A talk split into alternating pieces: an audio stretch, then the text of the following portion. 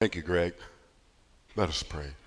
Spirit of living God, fall fresh on those watching this through live stream wherever they are,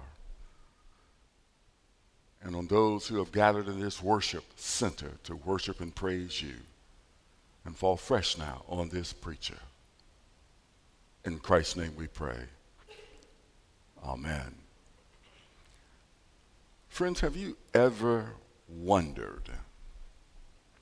Why the shepherds reacted to uh, the angels singing and ran to what was, for all practical purposes, a barn for animals to worship and praise a peasant child. Have you ever thought about why did God send this angelic choir who showed up to sing at the birth of a child from a pregnant, teenage, unwed mother. Did you ever think about why would three scientists, astronomers by trade, would follow a star halfway across the known world to find a child? I believe it's because of what the child represented. I believe it's because uh, they were looking for hope. They came to try to find joy. They needed peace. And they needed to experience God's grace filled love. I think it's the same thing that many in this COVID religious divided and cancel culture are searching for today. The world of first century Palestine was not much different than our 21st century trappings. The political system was not much different. For, for thousands of years, the Jewish people were subject to enslavement, first by the Egyptians, then the Syrians, then the Babylonians and Persian and Greeks, and now Rome. In the first century, Romans ruled Palestine, where Jesus grew up and was born and spent his childhood.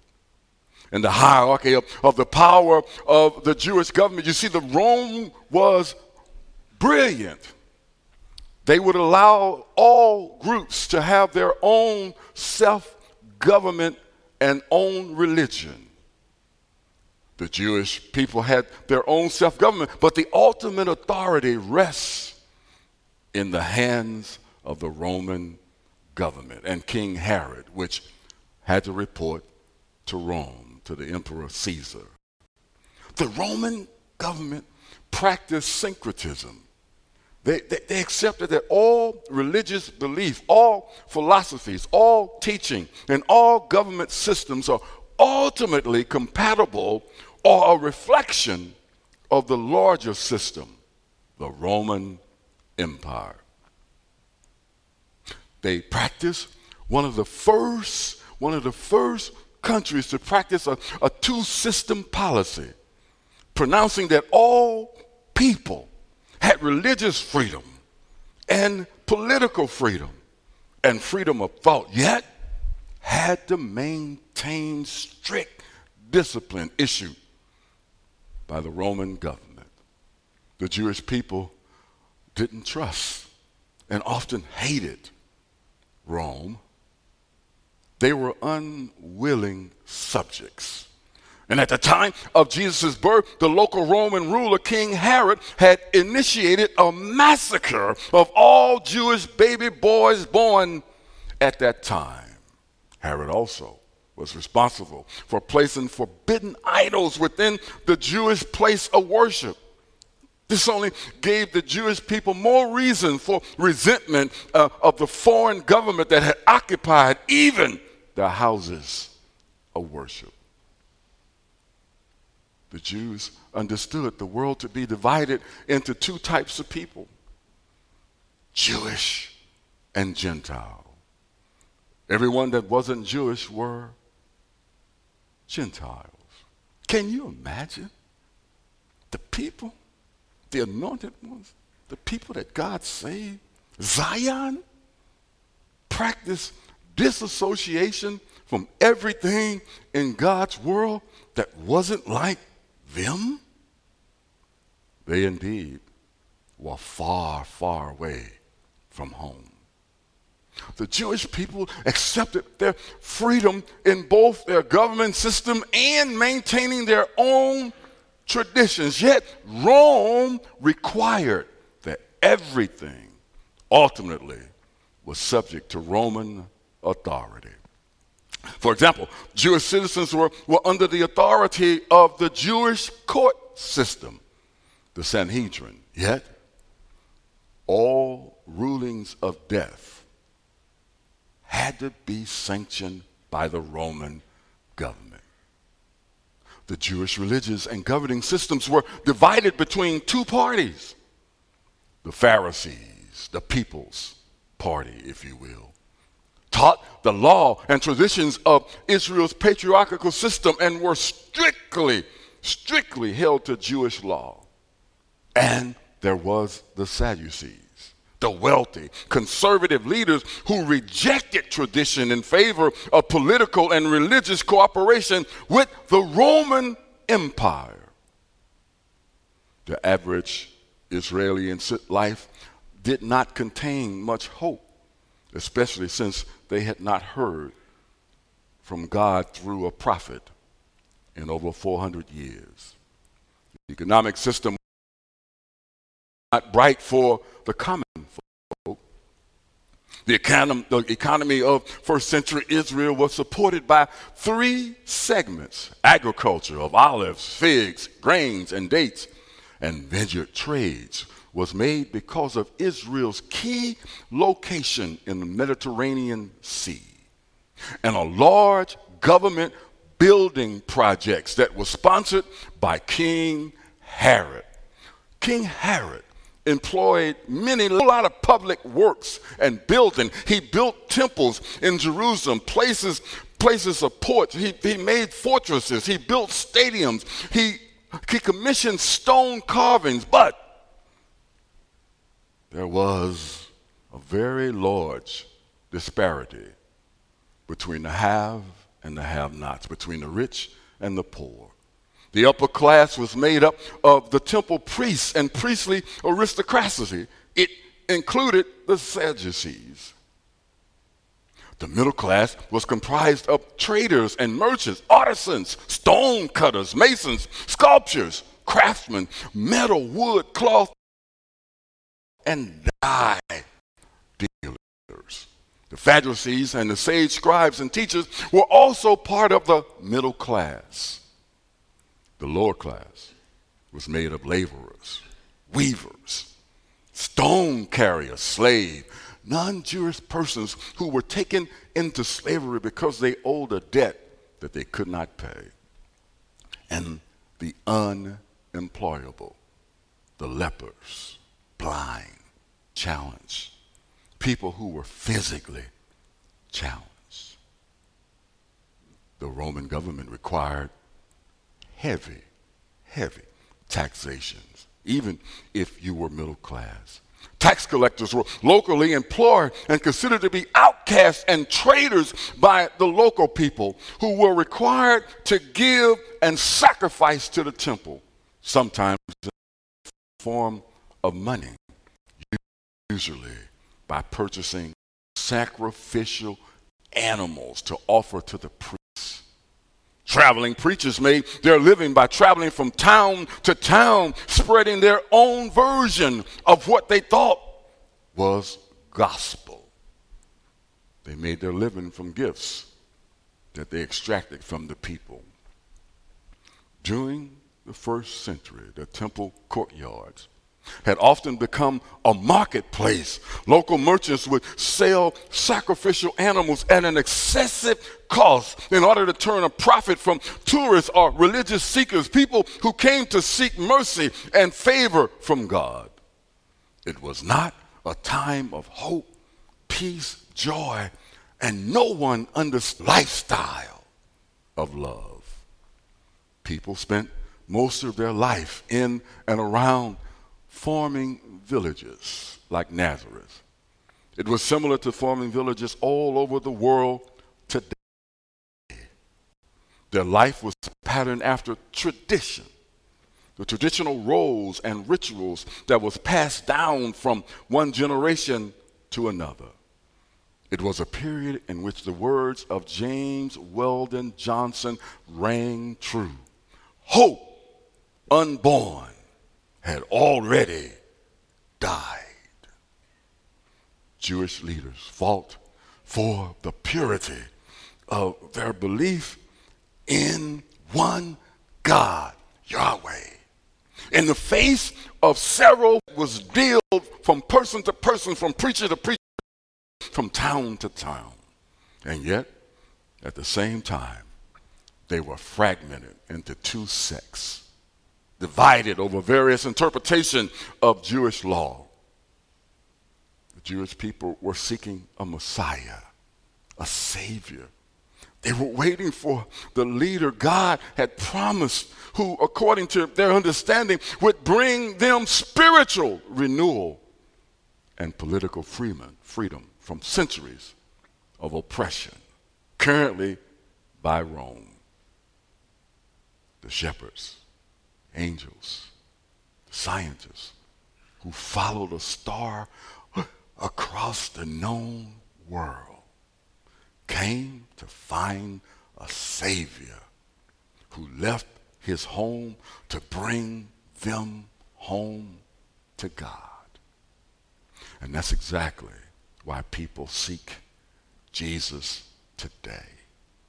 That's exactly why Advent is held in high esteem today. Life has caused many to drift away from home.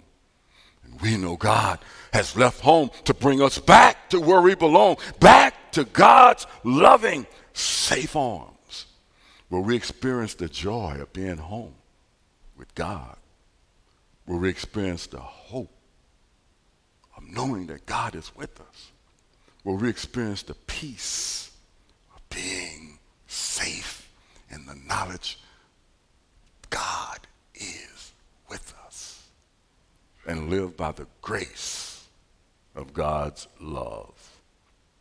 And my brothers and sisters, people in God's world need us to issue them an invitation to come home this Christmas. That's what the stockings are about in the atrium when you walk out. They have been assembled so that all you have to do is take one or more and simply hand them to someone. In those stockings are invitations for people to come home to God during this Christmas season in those stockings who were prayed over and stuffed by people who love God and love God's people are invitations for those whom God loves to come back where they belong. Because we, we hold the key to the world's destiny. God is calling the church to shine our light, the light of home that rests within us. Some have been searching for years to find home, to be born anew in a family that loves them unconditionally. God wants our hearts to be on fire for those who are searching for Him. To create in others that they see love in us, they see our desire because we are at home with Christ. Friends, as we are experiencing life isn't a bed of roses just because we are Christians. But my sisters and brothers, Jesus once described God's love in this way. God cares for the flowers in the fields. God's love is like a flower it's like a bud that spreads with rain and sunshine. Love blooms beautiful colors shining through us. We are blessed, brothers and sisters, because God shines through us. God demonstrated his love in Mary as a young teenager from the wrong side of the tracks with child, with no husband in her life. It must have been difficult for her to even love herself, with everyone deframing her name and whispering as she walks by. She decided to get away and visit her cousin. Elizabeth is also pregnant with child at an older age when Zachariah and others deemed her barren. Elizabeth was proof that in God's economy, where love is the currency of possibilities, Elizabeth was pregnant, and that pregnancy was a visible sign of God's power and love. But when her baby John danced in her room, her womb, Mary understood God had chose her, a poor teenager, to carry the greatest gift that the world has ever experienced, the Christ. Mary suddenly had joy, peace, hope, and experienced a love that she had never known before. But most people most fragile human hearts want no part of a love that has to endure pain and disappointment. And yet, the real work of love comes when love prevails in spite of what happens to us in spite in life, in spite of the disappointments and heartbreaks and heartaches that we face. The people who choose to forgive the person who murders a loved one in a Bible study. The man who works to appease his jealous wife gains far more than he would otherwise lose. The person who cooperates with the district attorney because he believes the other has suffered enough. This thing called love is the most powerful weapon that God has unleashed on the world through us. Where do we learn to love like this? First John says, we love because Christ first loved us. The magnificent love received from Christ is the kind of love we pass on from heart to heart, person to person. It's work. It starts by accepting Christ's love for us and inviting Christ to come home and take up residency in our lives so that we can express the same kind of love toward those whom God loves dearly and in relationships to those that make it even difficult for us to love them. Christ's love is practical. It seeks to express itself in many, many, many, many ways. This thing called love embraces hospitality toward strangers. It showers compassion on those suffering from misfortunes. It seeks ways to nurture relationships by actively working to enrich and to v- develop the object of our love. That's the way of love. It's a sacrificial kind of love that knows no boundaries. Love should be the central theme of every Christian's life. Jesus summed it up when he called this way. He said, In everything you do to others as you would have them do to you. For this is the law of the prophets. We call this the golden rules because it is expressed in some way in every known religion in the world.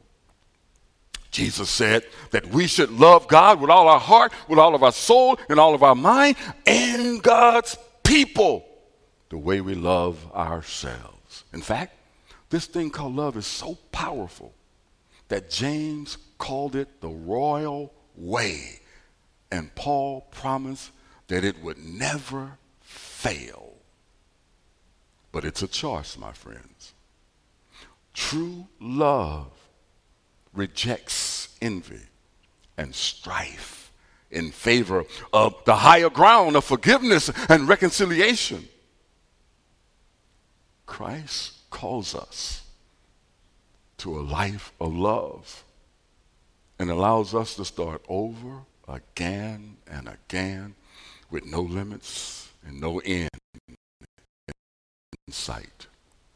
It goes beyond our finite understanding. How can we understand that Christ left his home in glory, shed all of his royal diadem, got rid of all the attributes of the Holy of Holies to experience everything that we experience so that nothing, nothing that happens to us in life is out knowledge. We are loved and we have been appointed. You know, we've been appointed by the King of Kings. We have a duty to cry in the streets by the smiles in our eyes and the embrace of God's people. To carry a message of salvation is possible because Christ can come home to you. How will the world know that God is among us? Except we allow God to take up residency in us and go out into God's highways and hedges and simply be with the others the best we can. If the Son has come home in your life, you have a uniform to wear. But ye shall receive power after the Holy Spirit is come upon you, and you shall be witnesses unto me. If the Son has come home in your life, his righteousness and strength is there to sustain you to whatever this dark world tries to throw at you. And let us not be weary in well doing, for in due season we shall reap if we don't faint. The king has come home. He wants to be in your life. He wants to find a home in you and me so that we can invite others to come home, to tell the world by the way we treat them that God has come home and he's coming again. He came first as a baby. When he, when he returns, he will come to make earth his permanent home and he shall reign forever as king and king. He came wrapped in Solomon clothes, but when he comes home again, he will wear the robe of royalty. He came first meek and lowly, but when he returns, he will be high and lifted up. He came crowned with thorns when he came first, but when he returns, he will be crowned, crowned with glory. Brothers and sisters, Christ is home in you with a precious gift of salvation and a lifestyle of hope, of peace, of joy and love. He's come home to you and now invites us to invite others to give their life to the one who seeks and saves the lost who are far, far from home. Let us pray.